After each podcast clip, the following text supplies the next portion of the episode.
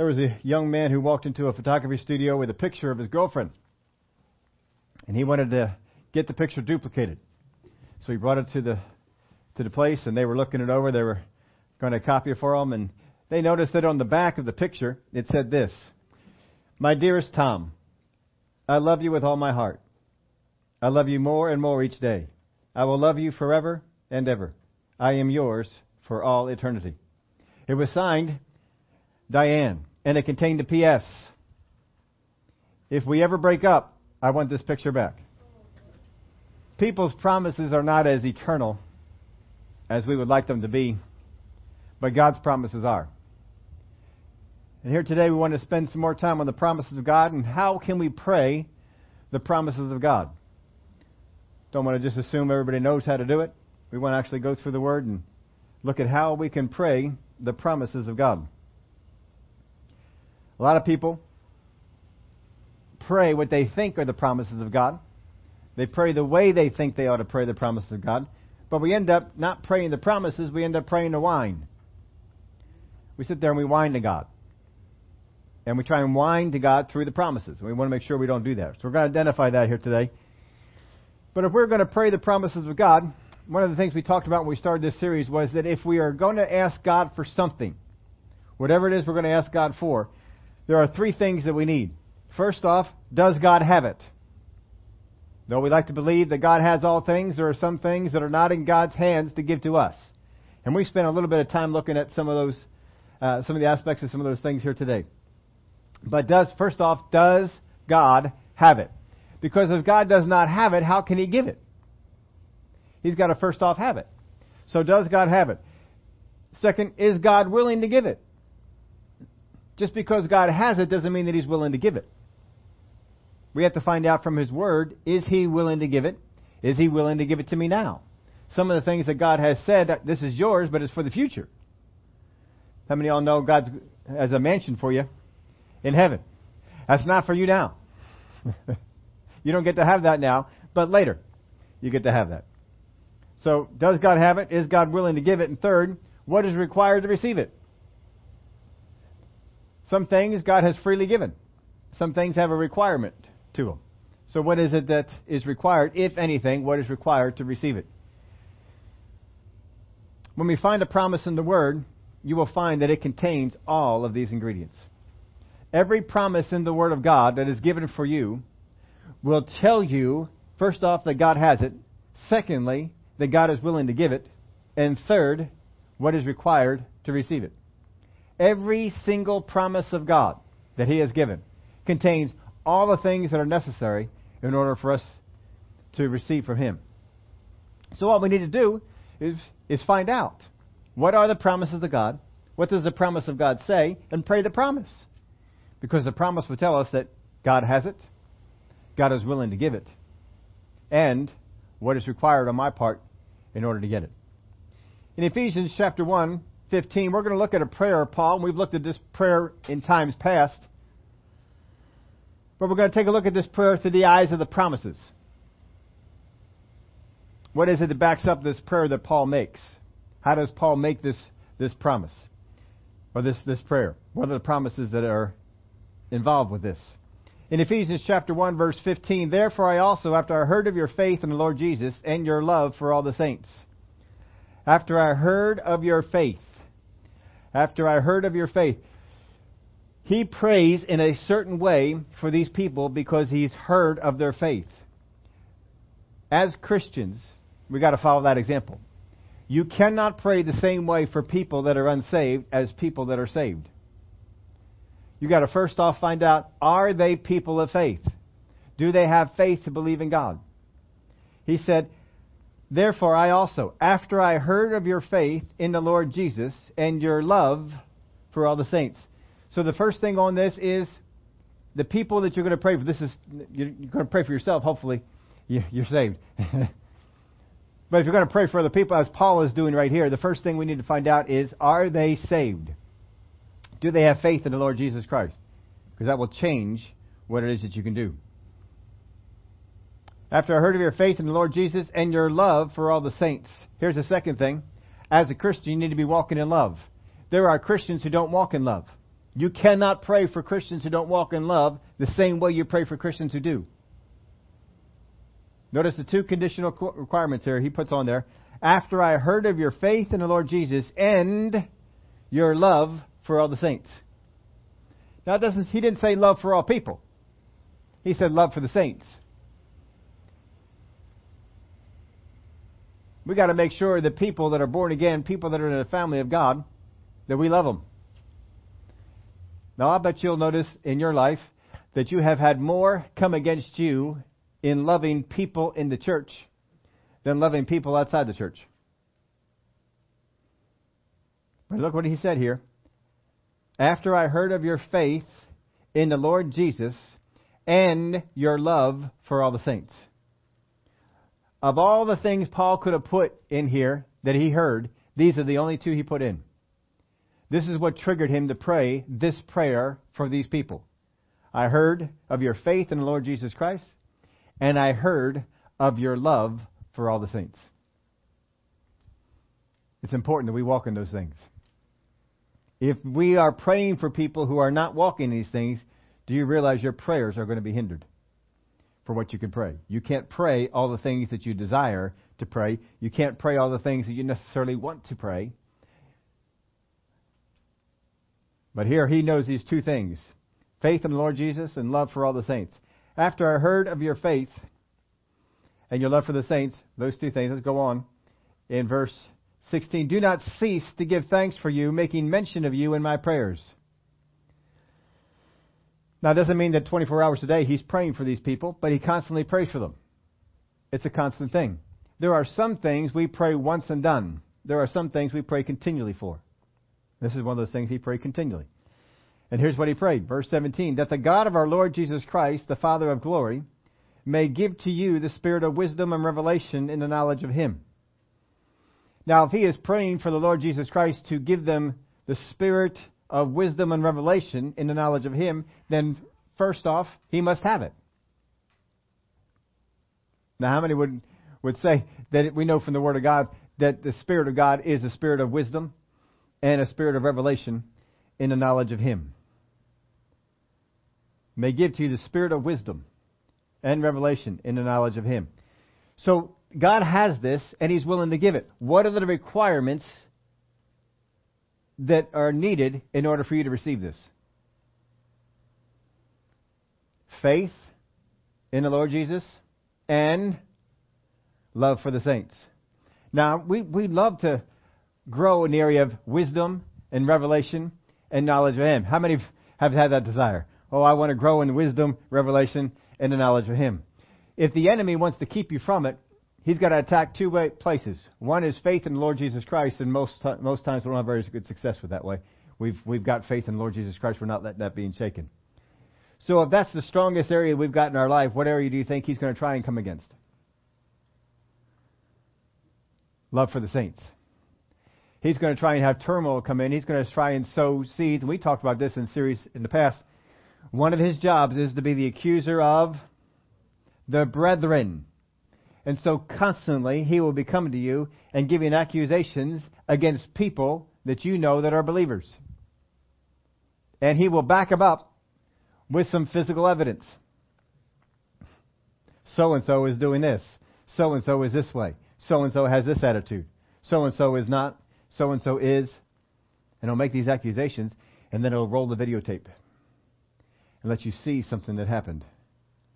Because if he can get you to walk out of the love of God, he will hinder you in the area of wisdom, revelation, and the knowledge of him. So be on guard. Walk in love to the brethren. It's easier said than done. How many know that? It's easier said than done. It is. It is certainly easier said than done, but you can do it. You can do it. Paul said this uh, one time. Actually, there's two things he said that I'll, I'll get into here. Um, one of them was that I become all things to all people that I might win the more. The higher you get up in the body of Christ, the more you move into areas of responsibility that God has given you in His call or whatever it would be that you are walking in the body of Christ. The further you get along in that, the greater, this is the number one thing you will notice. and it you may not jump out at you. But the number one thing that you will be able to do is to adjust your personality to everyone else's. The people on the low end of the spectrum in the body of Christ, those people that God cannot depend on, those people that God cannot put things in his hand, though he may want to, are those people who everyone must adjust to them. Those in the middle have grown in that area. They still need some people to adjust to them, but they also are willing to make some adjustments. But if you want to get all the way up in the kingdom of God, that's what you need to do. There's another word for that. It's called being humble. Who was the most humble man in the Word of God? Moses. Who was the highest of all people in the Old Testament? Can you think of anyone that outranked Moses? I can't. Joshua did not. Joshua was a high ranking person. He did not outrank Moses. Elijah was a high ranking one. As far as I can tell, folks, his influence, his sphere of what God put in his hands was nowhere near what he put in Moses' hand. Moses, as far as I can tell, is the highest ranking individual I could find in the Word of God. I believe he outranks Abraham.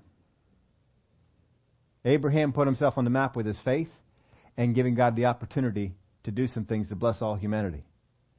But Abraham did not walk in the things that Moses did, nor does the Word of God ever say that Abraham was a humble man. You see, when pride comes up, pride causes us to think other people ought to adjust to us. Humility says, I can help them. Pride says, I'm greater than them. They need to change for me. You want to work on an area in your life? Work on not adjusting, not making other people adjust to you, but you adjusting to them. I'll tell you what, it's, it's, a, it's a good thing. You want some examples? Moses is one of those examples. Doesn't mean that Moses just let people push him around. Moses stood up for some things, for the things of God. Jesus was another example. And Jesus didn't, just didn't let people push him over. He, um, he stood up for some things as well. You want to move on to the things of God. First off, first and foremost, get yourself to the place where you can adjust your personality. That's part of walking in love. You'll walk in greater areas of walking in love if you can do that. But that is a hard thing to do, and not everybody not everybody likes to go after that. That the God of our Lord Jesus Christ, the Father of glory, may give to you the spirit of wisdom and revelation in the knowledge of Him. I said there was two areas. I almost forgot the, the second one. But here's the second one. We talked about this when we were in the Philippian series. Do you know that Paul made this statement? And how many people know Paul had some great guys with him? He had some phenomenal leaders. When you look at Paul, you think of the people he had. He had Titus. He had Barnabas. That Peter was around there. John was around there. The people that came on his team. How many great men did he have on his team? And yet, these were the words of Paul. He said, I have no one like minded except Timothy. He said, All men seek after their own. You know, isn't that something? Now think about this. Titus, as great of a leader as he was, he was not a Timothy, according to Paul. That he still sought after some things for himself. And that would include the other people in those day, that day that were around with Paul. Can you imagine that? That's what Paul said about the people in his day and age. I have no one else like minded. And he was going to send Timothy to them to help them. Of all the people in the world that Paul had, that Paul had raised up, that had come up under that ministry, Paul said, I've only got one guy who's like minded, and he was including himself in there, like minded in that they seek after the kingdom of God only, and not after the things of themselves.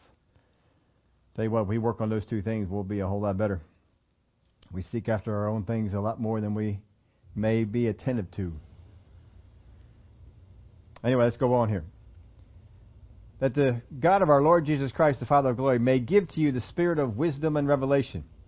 May give to you the spirit of wisdom and revelation.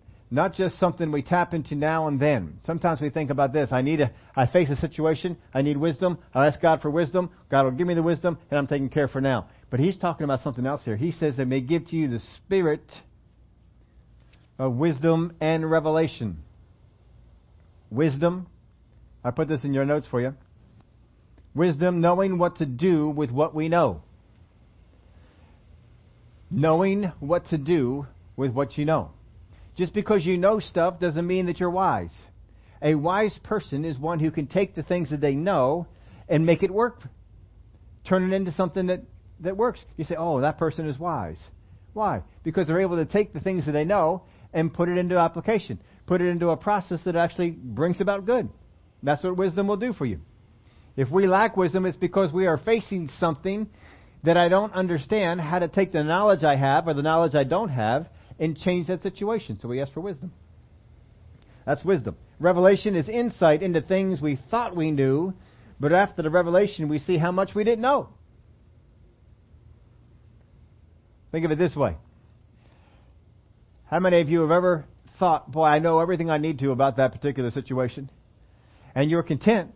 I know about that. I know about that. And then someone comes along who teaches you something on that, and you say, Oh, I didn't know that. You just opened up my eyes to see a whole new aspect of this. Well, that understanding was there before. That revelation was there, but you just didn't come to it. But then all of a sudden you came to today and revelation came to you. Oh, now I understand. Now I can see how to make that work. That's the spirit of revelation. The spirit of revelation wants to not only bring wisdom into your life, the spirit of revelation wants to bring understanding to stuff you may know about, but you don't quite have the revel- the light hasn't turned on just yet. Remember the disciples? Flesh and blood has not revealed this to you, but my Father in heaven.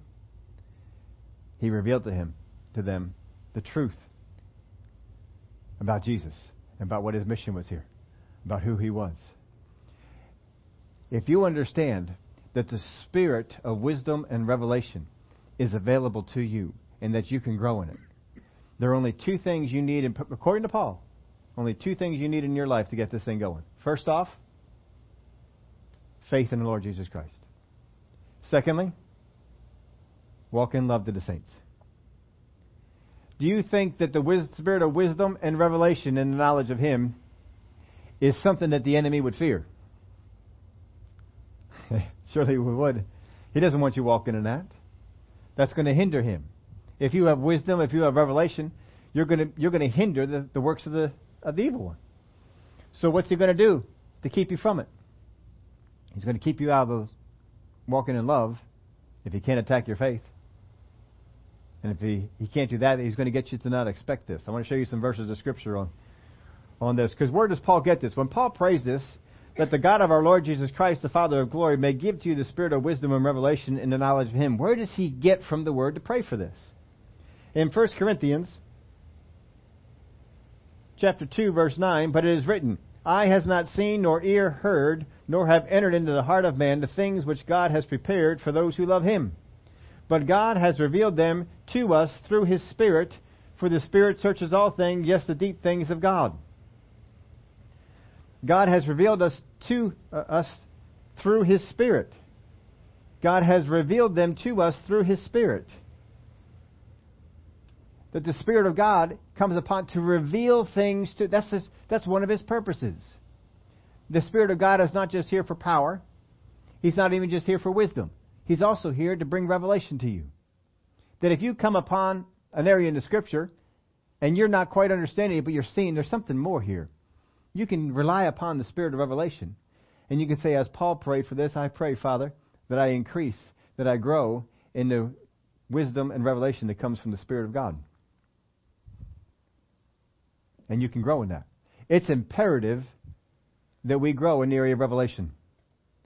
Not just what we study in the Word of God and what I can reason out or piece together, but what God reveals to me. That down in my spirit, all of a sudden, it drops in, this is what that's meaning. That will help you.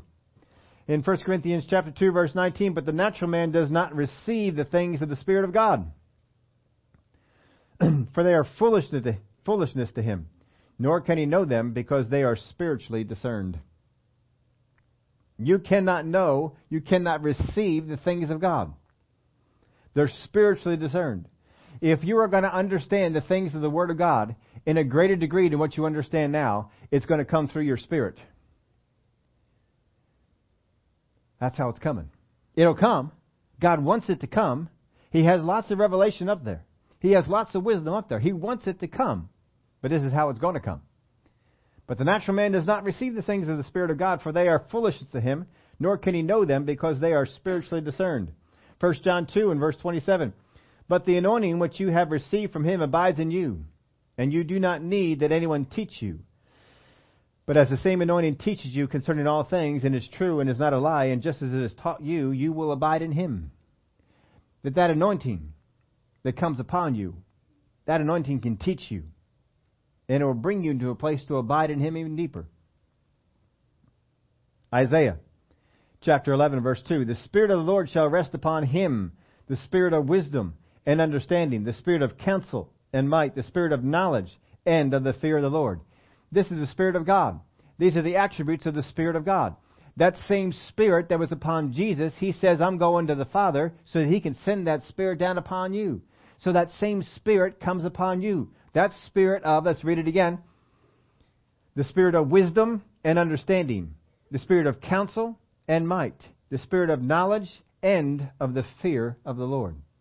That same Spirit will come down upon you. Ephesians chapter 3 and verse 3 how that by revelation he made known to me the mystery, as I have briefly written already. How he made known to me the mystery. How did he make known it to him? By revelation. The understanding that Paul had of the, of the New Testament truth came because of revelation. God revealed it to him. Some of it was he was he was he seemed to be physically in heaven. Other parts came in his spirit. The Spirit of God revealed it to him. But there was a revelation that was there. And that elevated him to a greater walk with God because of the revelation.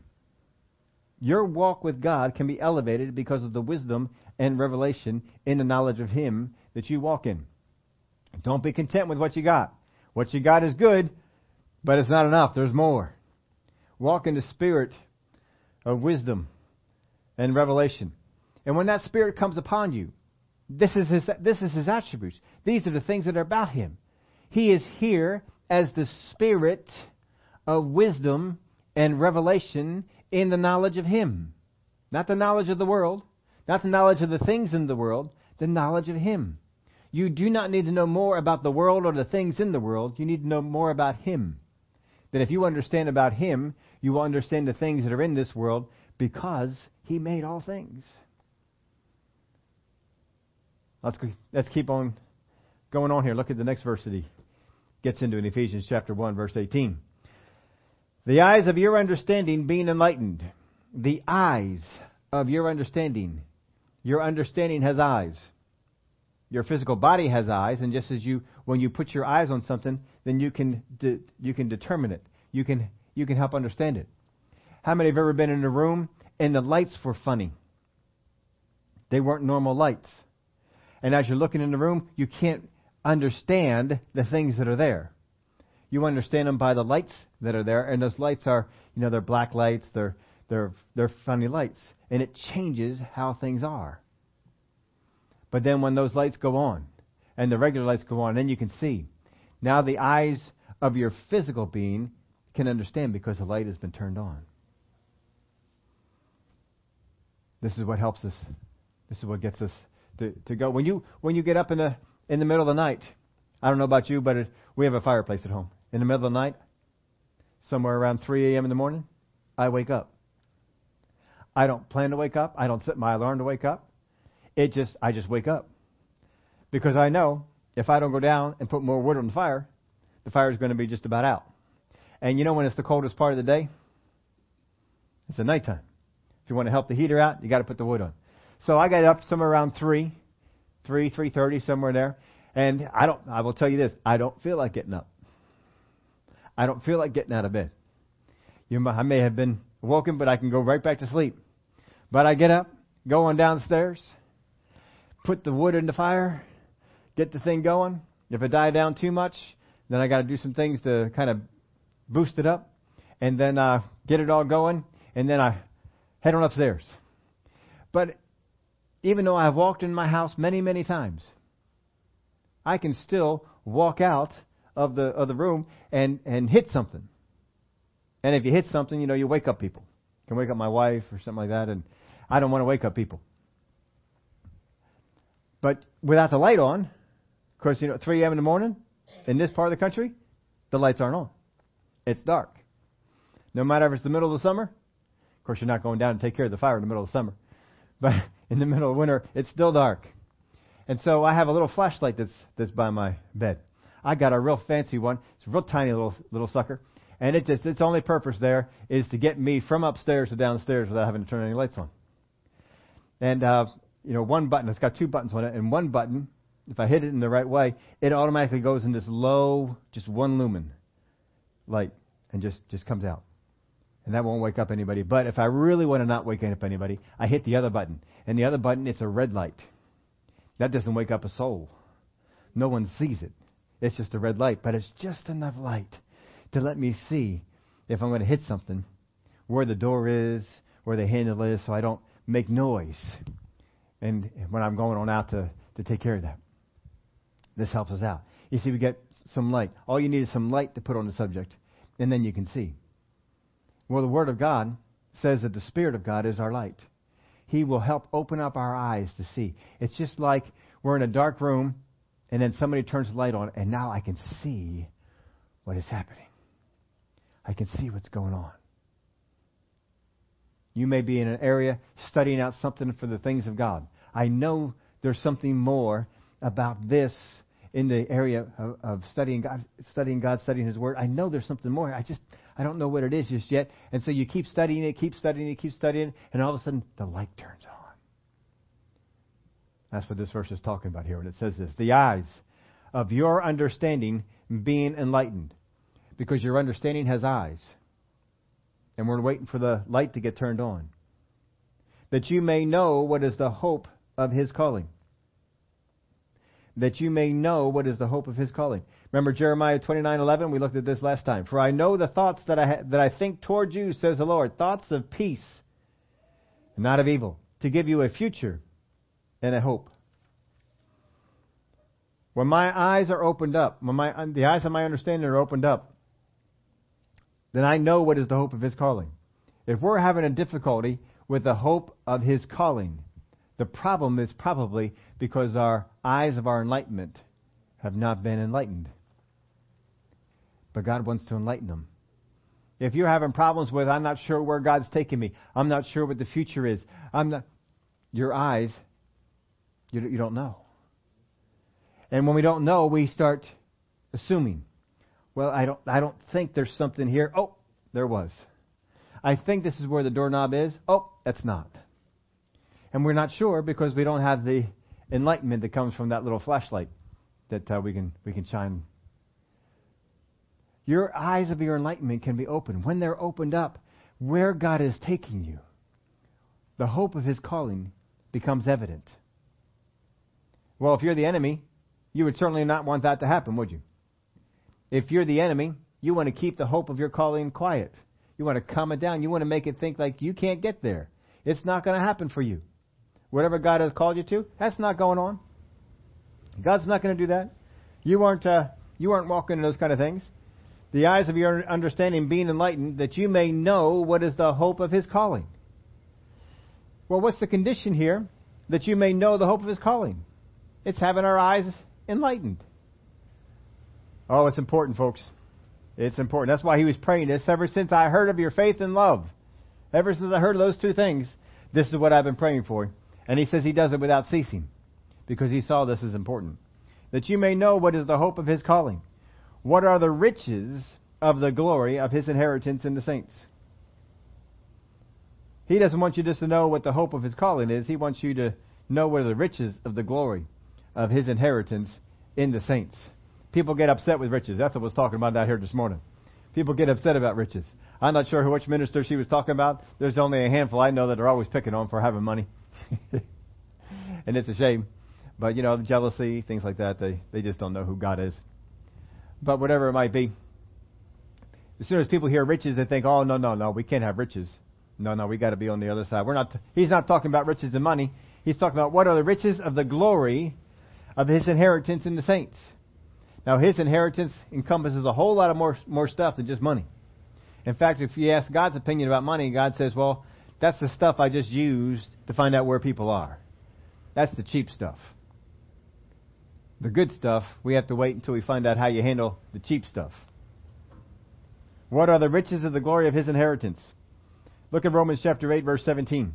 And if children then heirs, heirs of God and joint heirs with Christ, if indeed we suffer with him, that we may also be glorified together. We are heirs. An heir of God. You're made an heir because there is something to inherit. If there is something to inherit, doesn't it help us to know what that inheritance is? Galatians chapter 4 verse 7. Therefore you are no longer a slave, but a son. And if a son, then an heir of God through Christ. Another verse talking about we are heirs. Titus chapter 3 verse 7. That having been justified by his grace, we should become heirs according to the hope of eternal life. That we become heirs of the hope of eternal life. There's an heirship that we're to have. There's a we're to become heirs of something. Walk in this. Know about it. We've got to know what is my inheritance, what, what, what as inheritance am I going to receive? What affects me here in this life? What affects me in the next life? What is it that's going on? Ephesians chapter 1 verse 19, let's go on with this.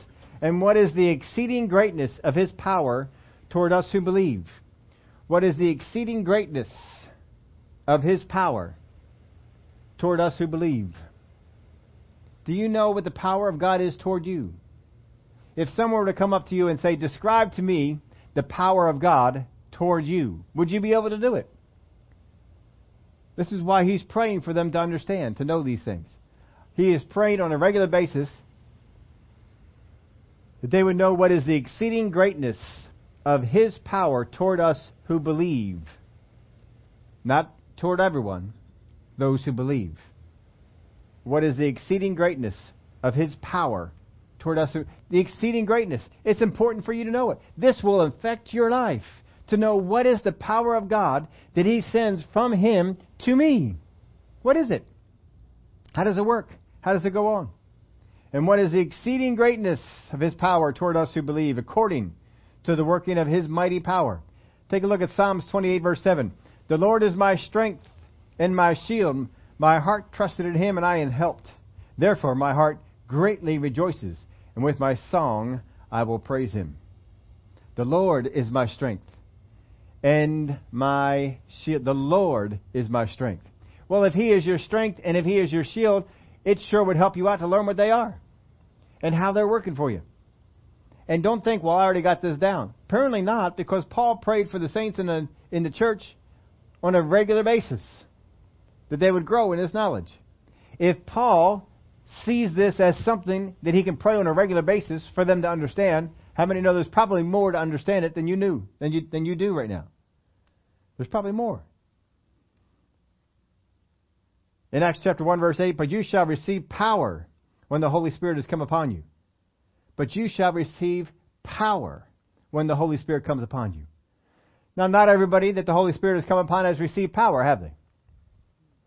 But you shall receive the power is there. The power can come down upon you. But if I don't know what it is, if I don't know how to use it, what good does it do? But you shall receive power when the Holy Spirit comes upon you. 1 Corinthians 6 verse 14. And God both raised up the Lord and will also raise us up by his power. And God has both raised up the Lord and will also raise us. That's you and me raise us up by His power. If God will raise us up by His power, how does He do it? What's He going to do? It's imperative that we learn about these things, and it doesn't just come because somebody says, well, this is how it's done. It comes by revelation. The spirit of wisdom and revelation in the knowledge of Him. That's what I need. When I walk in the spirit of, of wisdom and revelation in the knowledge of Him, these are all the things He's going to be bringing to me. The, that I may know what is the exceeding greatness of his power toward us who believe, according to the working of his mighty power. One more verse here in Ephesians chapter 3 verse 20. Now to him who is able to do exceedingly abundantly above all that we ask or think according to the power that works in us. That power works in us. And he's able to, through it, do exceedingly abundantly above all that we ask or think. Now we all know that verse. We've all heard that verse before. We've all rejoiced when we heard that verse, that verse before. And yet still we will come upon things in our life, well, that seems to be too great. I think that's too much. I don't know that I can, I can do that. Because we haven't come into the knowledge of what we're supposed to be doing. What this is supposed to be doing for us. In 2 Timothy chapter 1 verse 7, for God has not given us a spirit of fear, but what? Power and of love and a sound mind. He has given us a spirit, not given us a spirit of fear, but He's given us the spirit of power. The first attributes He lists here of that spirit is a spirit of power. The same thing He said before, according to the, that, um, Ephesians 3:20, and not to Him who is able to do exceedingly abundantly above all that we ask or think, according to the power that works in us. He says in 2 Timothy, For God has not given us a spirit of fear, but of power. When we feel that fear come upon us, that's not the spirit of power. That's the spirit of weakness. I am not as strong as this thing is coming against me. The spirit of power says, Come on, bring it on, let's go. Spirit of love. He's going to lead you in love. He's going to lead you in places that are of a sound mind. Now that's how Paul made a prayer for the people that he was praying for. Those are some of the verses that came behind it. Now, he didn't pray any one of those promises. What he did was he pulled them all together and he made a prayer based on them. And that's something that you can do.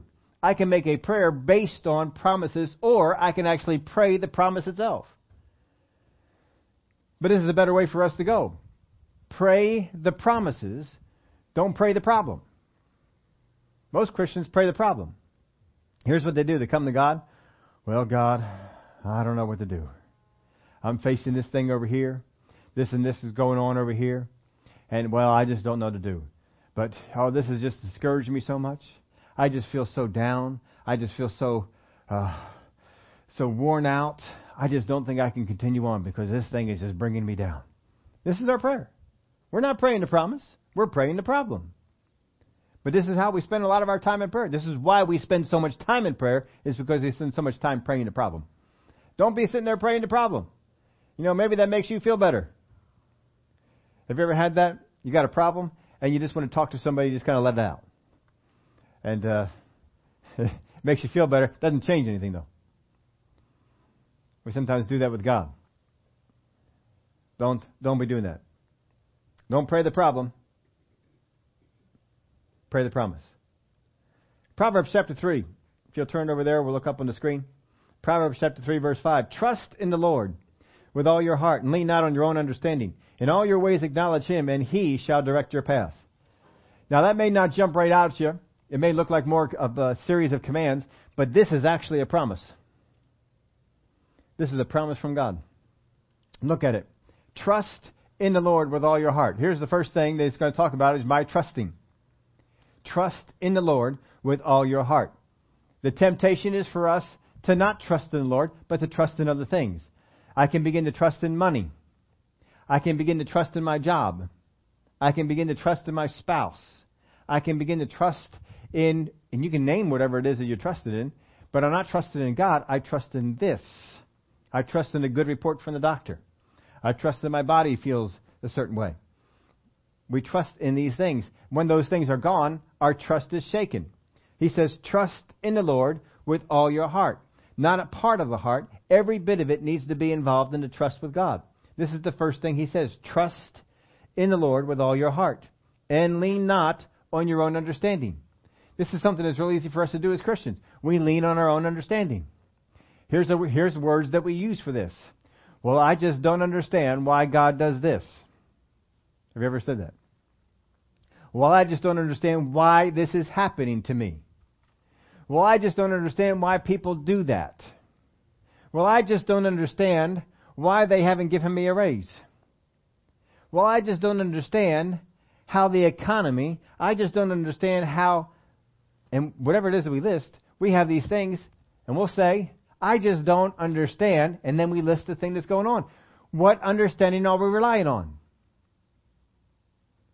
There's really no way of getting around it.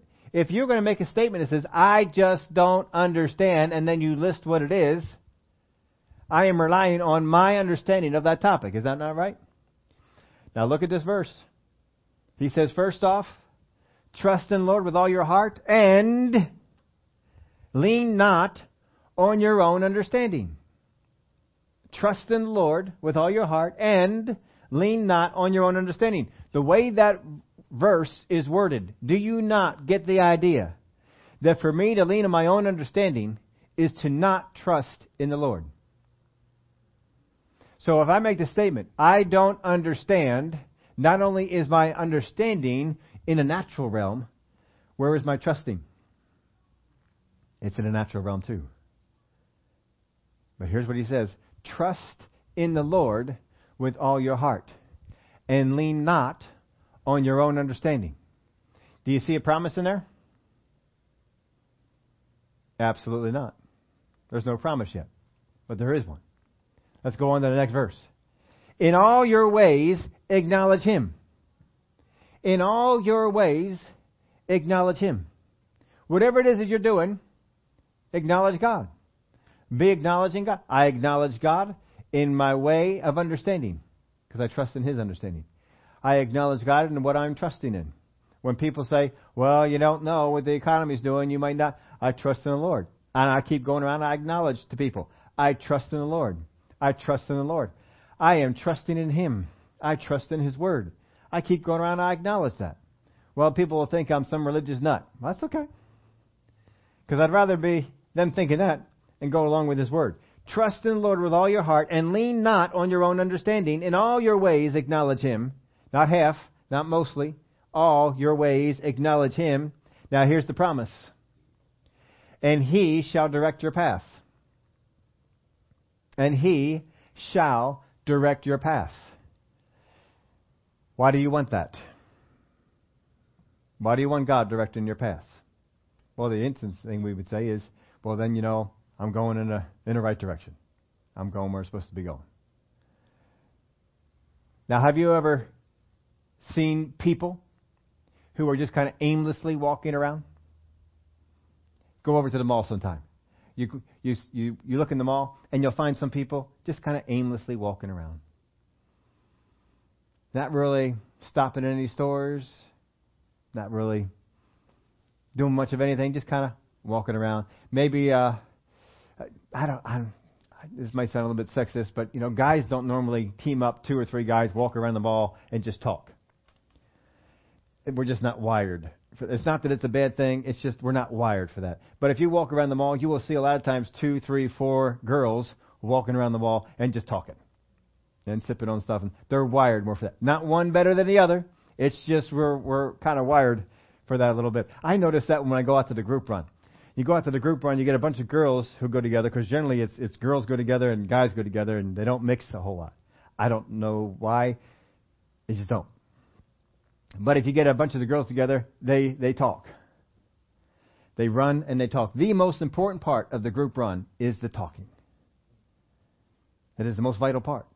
I when I uh, sometimes I pass them. There's a couple of groups of the girls and they're running around. They don't run the whole course. They kind of cut off and and you pass them. And as you're passing them, you hear talk, talk, talk, talk, talk, talk, talk, talk, talk, talk, talk. And I've, I've told you before, I love, absolutely love running with John because John, above all things, he not only goes fast and helps make push me faster, but John knows when to shut up. he just knows when to do it.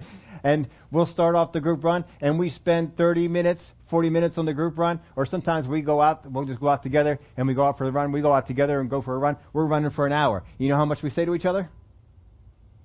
I mean, we're not silent, but we, we'll, we'll talk like for the first mile. We'll, uh, how his work, how the kid's doing. You know, he just had his uh, son got some wisdom teeth out, so running with him, how the kids, how he's, how's he doing from that, all, you know, what's going on. So we'll catch all up, up on that in about the first mile. And then we, uh, we put our nose to the grindstone and we run. And we run fast enough that it's hard to talk and, and run at the, the same time. But that's what we like to do. Now, when we're at the group run, there are two guys. They are faster than I am. I very seldom get to run with them. Every once in a while I do, but very seldom do I get to run with them.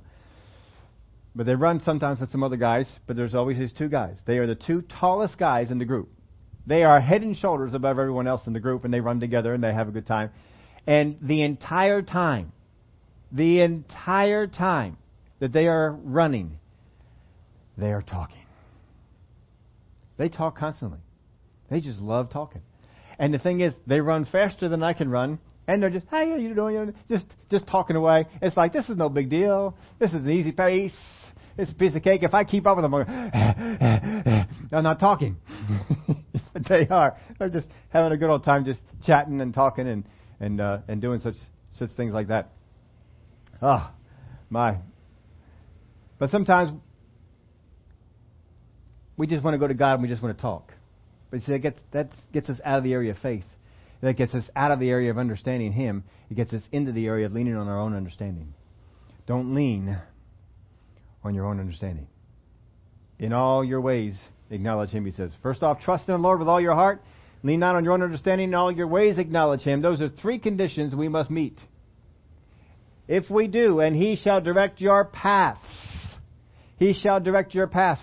If He is directing your path, remember the, the example of the people walking around the mall, aimlessly walking around. Then you go into the mall and you find somebody, man, woman, could be either one, and they're on a mission.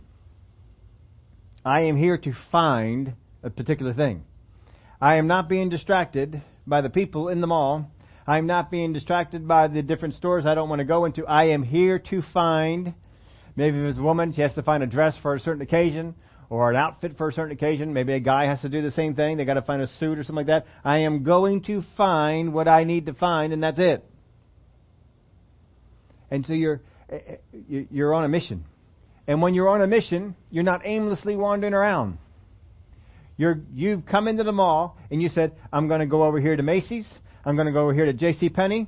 I'm going to go over here to Sears. If I don't find it there, there's this other store over here. I'm going to check this one out. There's this other store over here. I'm going to check this. One. And you got it all mapped out where you're going to go and what you're going to do. And so you you have your your your priorities. My uh, my priorities. I'm going to try J.C. Penney first. They got a big sale going on. They got whatever it is. I'm going to go there first. If they don't have it, I'm going to go over here to Sears. And if Sears doesn't have it, then I'm going to go over to Macy's. And if they don't have it, then I'm going to go over and you have the other store that you're going to, and it doesn't have to be necessarily an efficient manner. You're just looking to what's which the ones I find the clothes that I want at more often, and you're going to hit them first. And so you you go here, here, here, and here. You see, you're no longer aimlessly wandering around the mall.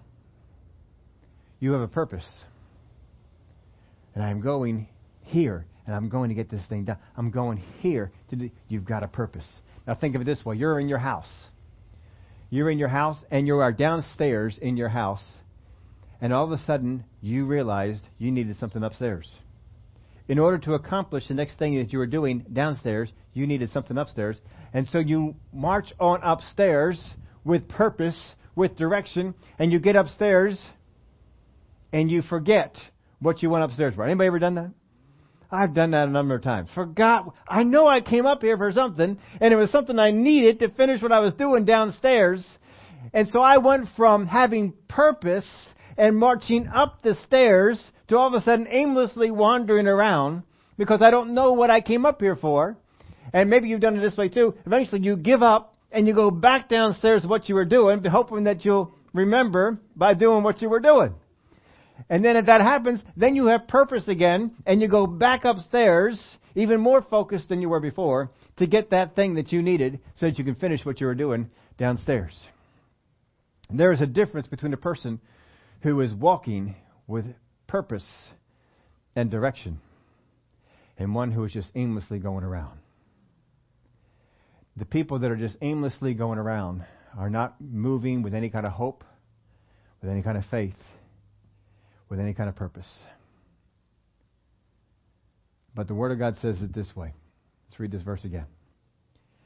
Trust in the Lord with all your heart. That's the first thing. Lean not on your own understanding. That's the second thing. In all your ways acknowledge Him. That's the third thing. And He shall direct your path. That means you will no longer be just aimlessly going about life hitting this thing over here, and then finding out I did that for no purpose at all. I'll go over here and see if I find purpose with this. No longer are you aimlessly going about, but God is directing you. He says, Steve, head over to this direction. And I head over to that direction. And I, I stay in that direction. I stay doing that thing that he, he says to do until he says, Steve, move over into this direction. Pursue this area over here. Pursue this calling. Pursue this this uh, knowledge. Pursue this area of the Word of God. Whatever it is, he, he sends me direction. And then I begin to pursue that. But a person who doesn't follow these things, they follow maybe God's purpose to a particular place, but then they got bored. And the thought came in, what are you doing here? Why are you going about doing this? And then pretty soon they say, you know what? It's, that's right. And they aimlessly wander into something else because their life doesn't have any purpose anymore. They're trying to find it. But look what this verse says Trust in the Lord with all your heart. Lean not on your own understanding. In all your ways acknowledge Him, and He shall direct your paths. If you focus on those first three things, your prayer life can be this way Father God, I trust in you with all my heart. I will not lean on my own understanding, and I have not been leaning on my own understanding. I'm leaning on yours. In all my ways, I am acknowledging you, and you promised that you shall direct my path. I thank you, Father, that you directed my path here to this job. I thank you, Father, that you directed my path here to these people. I thank you, Father, that you directed my path here to be in this neighborhood. And because you have directed my path, there is a purpose here. There is a direction. I am not aimlessly walking about, but you have directed me. And I thank you for the good things that will come on. You see, that's a person with purpose. The enemy can't get you off, can't get you steered off in another direction. But if you don't follow those first three things, all he has to do is come along and say, What are you doing here? Why are you at this job? Why are you in this school? Why are you learning these things over here?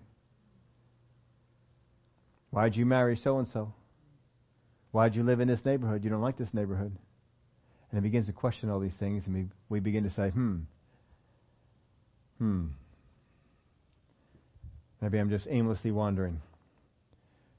Here's the things my trusting, my leaning, and my ways. I get those things right, folks. My path will be straight. He shall direct my path. I will go from one thing to another. I won't aimlessly wander around. I will be directed as to where I'm going to go. Just like if you're going to go over to the mall and you say, What are you going to do at the mall? Well, first off, I'm hungry. You ever said that when you're going to the mall? First off, I'm hungry. If you are hungry and you're going to the mall, where are you going to park? I'm going to park at the food court. Why? Because that's where I want to go. I got purpose. So the whole time I'm I'm getting over to the mall, I'm thinking, I'm going to park over here. I'm going to first off get something to eat. Now, if I'm not hungry, I'm on my way to the mall, and I'm thinking, what's the first thing I want to do? Well, the first thing I want to do is I want to get that shopping done. And after I get all the shopping done, I'm going to sit down at the food court, and I'm going to have myself a nice meal. Or maybe you say, I'm going to go over to, you name one of the restaurants that's on the other end of the mall. I'm going to go over to there, and I'm going to end up, up at that spot. And then you begin to think, all right, so where do I want to park? Uh, well, I either park by the first store that I want to start at, or I park by the restaurant that I want to end at. And you see, you do all this in your head because you have purpose and direction, because you're considering some things. You're walking in an area of understanding. Well, this is what you should be walking in with the things of God. First off, trust in the Lord with all your heart. Understand that if you are in the place that you are, you're there because God has led you there. Trust in that. Don't let the enemy come along and shake that trust. You married the person you married. You bought a house in the neighborhood you bought a house in. You're at the job that you're at because you followed the direction of God. Because of that, you're in a good place. Father God, Father God, I thank you that you have directed my path. I thank you that you have. I don't just aimlessly wander around here. The enemy wants to get you to aimlessly wander around, but don't do it. I've trusted in you with all my heart. I am not leaning on my own understanding. I don't say out of my mouth, well, I just don't understand. I'll tell you what, folks, get those things out of your vocabulary. Just don't be saying it. If you just don't understand something, you either don't need to understand it or don't need to understand it yet. Don't sit around there and, and be, I just don't understand. Why does this happen? I just don't understand. If God's God, why are people going around shooting others? Because people are sinners. People need God. So we want to we want our paths to be straight. We want God to direct us to where we're going. Don't want to aimlessly wander. If I'm if I'm going to, and I, I notice this with when I'm running with John. When I run with John, if you ever looked at the GPS, it's different than when I run by myself. I can look at a GPS and say, I ran this with John. And I can look at the GPS, little thing that shows you where you ran, and say, I didn't run this with John, I ran this by myself. And I was, uh, I was running with John this week, and we were running around, and this is what John does. I don't know why. Because John likes distance as much as I do. We're kind of uh, competing right now on who's going to run the most miles for the for the year. And some days he just he just one day he put in 14 miles, ran three different times during the day just because he could. Put in 14 miles. I only put in eight and a half. he gained on me.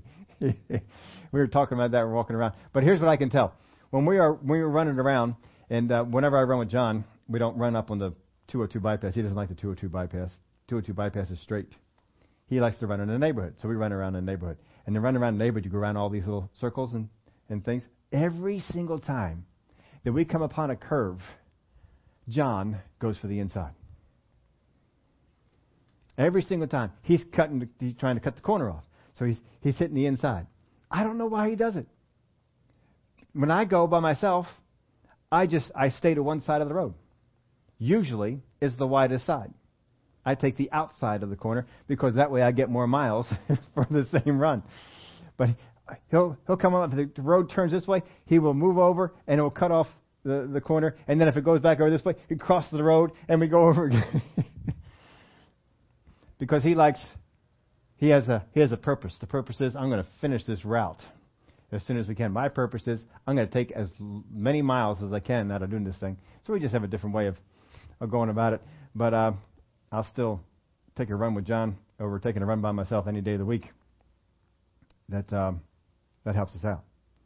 But you see, his eyes are set in a certain direction. When he's running, his eyes are set in a certain direction. When you do the things that God says, your eyes will be set in a certain direction. He will direct your path. You're not just aimlessly running, you're not just aimlessly walking around. Your eyes are set. I put this in your outline for you. Problems are easy to see and pray. But they are distracting.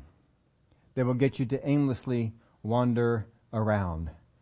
Because when you have your eyes on the problems, you're not trusting in the right source, you're not understanding the right way, and you are not acknowledging Him in all your ways. If the enemy can get you to be problem focused, do you see this over here? Do you see this thing happening here? What about this over here? Look at this over here. And he gets you to focus focus, focus on problems. If you have a relationship going on, the enemy likes you to focus on the problems of that relationship. If you have a son or a daughter, the enemy likes you to focus on the problems of that son or daughter. If you're in a neighborhood, the enemy likes you to focus on the problems of that neighborhood. If you have a job, the enemy likes to focus you see this over here. You don't like this over here. And wants you to focus on the problems because if he can get you to focus on the problems, he will stop you from trusting in the Lord with all your heart. He will stop you from leaning not on your own understanding, and he will stop you from acknowledging him in all your ways. Once he does that, getting your paths to be mindlessly wandering around is no big deal. To pray the promises you have to be able to look past the problems. The enemy wants to distract you with problems. God wants to motivate you, direct you with promises. But the choice is going to be up to us. Do we pray the promises? Do we focus on the promises? Or do we pray the problem? Do we come to God and says, God, oh, God, it's, it's all falling apart. I mean, the things going on in my job, I don't even know if I'm going to have a job much longer.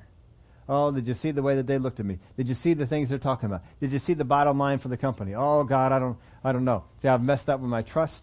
I've messed up with my leaning. I've messed up with my acknowledging. And thereby, what happens to my past? They don't become directed by Him, and I aimlessly wander from here to there to here to here. Pray the promises. Because in the promises, you have everything that you need. Does God have it? Does God want to give it? And what do I have to do? In these two verses, we have everything we need. I know exactly what I have to do. I know exactly what God is offering to give. And I know how to receive it. The promises are phenomenal. I put up on the Facebook. I tried to get some conversation from everybody on this. Didn't uh, didn't actually have any success. We got uh, I think on the first post we got two people. On the second post I got one. But I wanted y'all to, to begin to acknowledge, begin to state some things in the area of promises. What promises? We challenged you last Sunday. Two promises. Two promises that you would focus on this week. Two promises that you would take your prayer life and orchestrate it around it. So we asked you up on Facebook, what are those two promises? So three people gave me uh, at least one of the promise that they were they were looking at. But I know we can do better. What are the promises that you are focusing on? There are plenty of problems that we can focus on. And the enemy has probably gotten you off this week by focusing on a number of different problems. But if you stay on the promises, you won't get veered off by the by the by the problems. Stay with the promises. What has God said? First off, if God hasn't said it, then there's nothing you can pray on it anyway. But go into the Word of God and find out what the promises are. How many did a search? Google search, Yahoo search, somebody search on the promises of God. Anybody do that? All right, I got one, two. I got, I got two. All right. I'll tell you what. If you just, how many did you find out? Wasn't a whole lot there came up? Ah, oh, I'll tell you what. It's all right there. You don't have to do any research. It's all right there. You just tons of websites. Just click on any one of them, and there you go. You got about 16, 20, 30 promises of God that you can look at, and just, oh, I like that one. Oh, I like this. Oh, yeah, this one is going to help me out. Just do a search like that. If you go for a concordance, you say, look up promise, you're, not, you're going to miss most of them. Because a lot of them don't have promise written in it. We didn't see promise written anywhere here in this verse we, we spent some time looking at. No word promise in there at all. You'd miss that one. You don't want to do that. Go out there and, and do a Google search. Get a topical Bible. Find promises of God. Something along those, those lines. And just begin to go on down them. But pull some of those out. Focus on that God has plans for you, that God desires good things for you, that God is going to show up on your behalf, that God's strength is there for you. Whatever it is that you need, you focus on that promise. And every time the enemy brings along the problem that's against that promise, what do you do? I pray the promise. Father God, this is what you said I had to do to receive this. I've done these things. Glory to God, you've helped me do these things. I thank you that a promise is mine pray the promises. Don't pray the problem. Don't focus on the problem. Don't try and get understanding of the problem. Lean not on your own understanding. Get His. That prayer of Paul in Ephesians chapter 1 is phenomenal. We've talked to you about it before because I was taught about it. It's also another great one in Ephesians chapter 3 and one in Colossians chapter 1. There's a three scriptural prayers you can pray. All of them are based on promises in the Word of God. Pray the promise not the problem. If you pray the promise, you will find out your prayer time is a whole lot shorter. God's not impressed because you you spent 30 minutes in prayer, 45 minutes in prayer, an hour in prayer. He's not impressed with how much time you spent in prayer. He's impressed with what you accomplished in prayer. What did you accomplish? If you talk to God about the problem for 45 minutes, I think God's getting kind of bored. I know, I know about the problem. I I know about that. I already know about that. Get into the Word. But you start praying the promises. It'll change it, change it around. Everything that God has promised is something that He has and something that He is willing to give. Everything that is in the promises of God is something that He has and He is willing to give. Most people spend time praying to God about health issues about sickness and disease, about finances, and we don't spend time praying the promises. If you prayed the promises, and if you grew in the things that God promised you to grow in, you would see all those other things fall away and not even be an issue anymore. Pray the promises. Know the promises. And pray the promises. Would you all stand up with me? Father, we thank you. Because you are our God. You have good things, and you desire to pass those good things on to us. And we desire to receive them. I thank you, Father. We can walk in all the things that you have told us are available to us. Some of those things you said this is what you need to do. You do that, I can do this. Some of those things are basically just stand aside and watch me do this. Father, whatever it is, it's all contained in the promise. And when you make a promise, it's forever. It's for real. It's for us. I thank you, Father, that we are growing in the things of God. That as Paul prayed for these to grow in the knowledge of Him, in the spirit of wisdom and revelation. And Father, we can pray that prayer for ourselves because these are all good things to grow in. These are all things that you desire for us. You made promises because you wanted us to receive these things. So, Father, we're ready to receive. We commit this week to not pray the problem, but to pray the promise. If we focus on the problem, the enemy is going to try and get us to lean on our own understanding of how to solve it. But we pray the promise. We lean upon you. I thank you, Father, for the things you are bringing about in our life. We give you the praise and the glory for it in Jesus' name. Amen. Ushers, we have anything that was hidden in the back that I didn't get just yet? Ah, good. Okay. I have a praise report from Hinto last week. I see, received a beautiful surprise Valentine's Day gift from the Lord. That week at work, we, uh, we were raising money to give to the to charity, and everyone who has contributed has entered into a raffle for a Valentine's Day gift. I thought to myself, it would be good to win. Take um, take third prize. Oh, gotcha. Which was movie tickets and a gift card. Well, our God is a good God. Um, I won the third prize, movie tickets and a gift card. Oh, you got you got that. I was gonna I was thinking you were to get the first first one, but you wanted the third one. All right, movie tickets and a gift card. That's all right. Dinner and a movie, basically, huh? Isn't that fun? Also, we have another one there, and um, I don't know why I struggle trying to. As I just get my eyes and my understanding opened.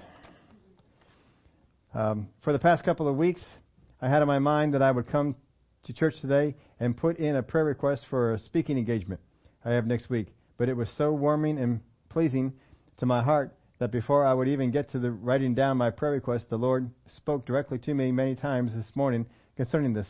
Thank you, Lord. I am excited. 1 Corinthians 2 9. Eye has not seen nor ear heard, nor have entered in the heart of man the things which God has prepared for those who love him. And Pastor T, this is one of the promises I am following, focusing on this week. That's it. Good, good, good. I think that's what Jolly was mentioning here too during the offering time about uh, California. Yeah, we got the those folks who were on the worship team, and I'm not on the worship team, but I still get to see the text messages that are sent, and I saw that one that went on on by, and uh, so she's she gets to speak over in California at a conference. Isn't that fun? That's that's good. That's our praise reports. Uh, Bobby had a uh, prayer request. His sugar is very low, and he's not feeling well. Uh, I know uh, Ray said he hurt his back. That's why he wasn't here. And uh, Angela had some other issues going on, so they uh, they both stayed away. Uh, Naz, we heard, had the flu early in the week, but was thinking he was doing better and was was going to be coming on out. So I don't know if it was snow or something else that uh, kept the Sahadats away, but we didn't see see uh, any any of them on that. But uh, didn't get any any other news other than than that that I had. Um, I think that is about. Anything else to put in from our Facebook folks? All right. Let's all let's all stand up. Father God, I thank you for the Word of God that is alive and working in Bobby. That Father, you show him the things he needs to do, that his blood sugar levels will stay intact because he does and obeys the things you have told him to do. We give you glory and praise for that. And Father, we thank you that as we go out this week, we are here to impact the people we come in contact with.